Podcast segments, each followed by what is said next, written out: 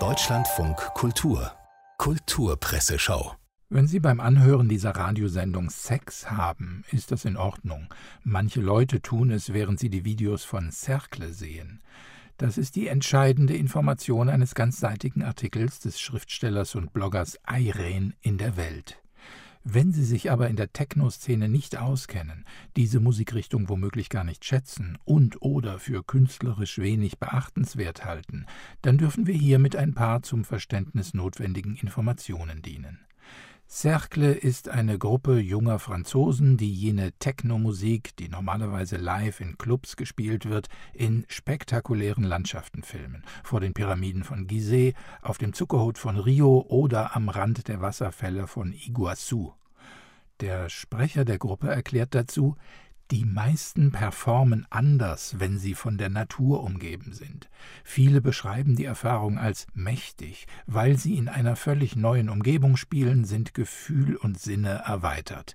Das erlaubt ihnen, sich in eine Art Trance zu versetzen und noch mehr auf die Musik einzulassen.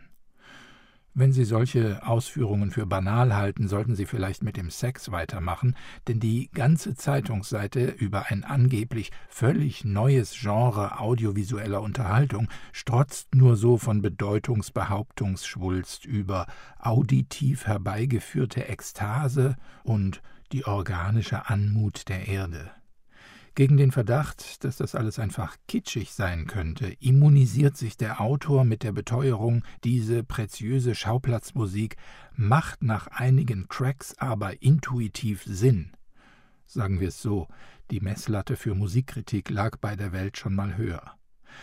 Die Tageszeitung greift auf, was der Spiegel soeben über die Intendantin des Berliner Maxim Gorki Theaters Charmin Langhoff zu berichten wusste, nämlich, dass es Mobbingvorwürfe gegen sie gebe.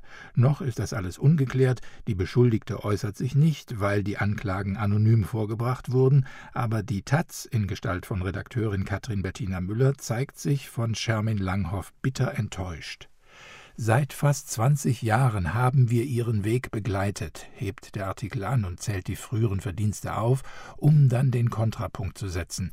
Deshalb trifft der Vorwurf, dass auch an diesem Theater die Intendantin von ihrer Machtfülle ungerechten Gebrauch machte, doppelt schwer auch an diesem Theater. Wir haben es nach der Volksbühne in Berlin und dem Schauspielhaus Düsseldorf mit dem Beginn einer Here-to-Bewegung zu tun ganz so empfindlich in Sachen cholerische Ausbrüche, Beschimpfungen wegen Lappalien, mangelnde Wahrung körperlicher Distanz waren die 68er bekanntlich nicht, auch deren Idol Alfred Willi Rudolf Dutschke nicht, über den wir aus der Süddeutschen Zeitung von Willi Winkler Neues erfahren. Und zwar hat Winkler die FBI-Akte über Dutschke gesichtet, welche ein Amerikaner namens Rich Jones nach dem amerikanischen Informationsfreiheitsgesetz erlangt und ins Internet gestellt hat.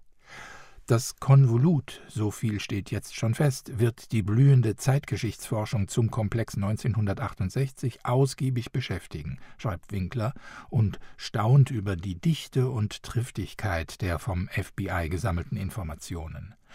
Als er nach dem Mordanschlag durch halb Europa irrt, erst in die Schweiz, dann nach Italien und San Marino, dann nach England flieht, um schließlich politisches Asyl in Dänemark zu finden, ist das FBI durch zahlreiche Informanten immer dabei.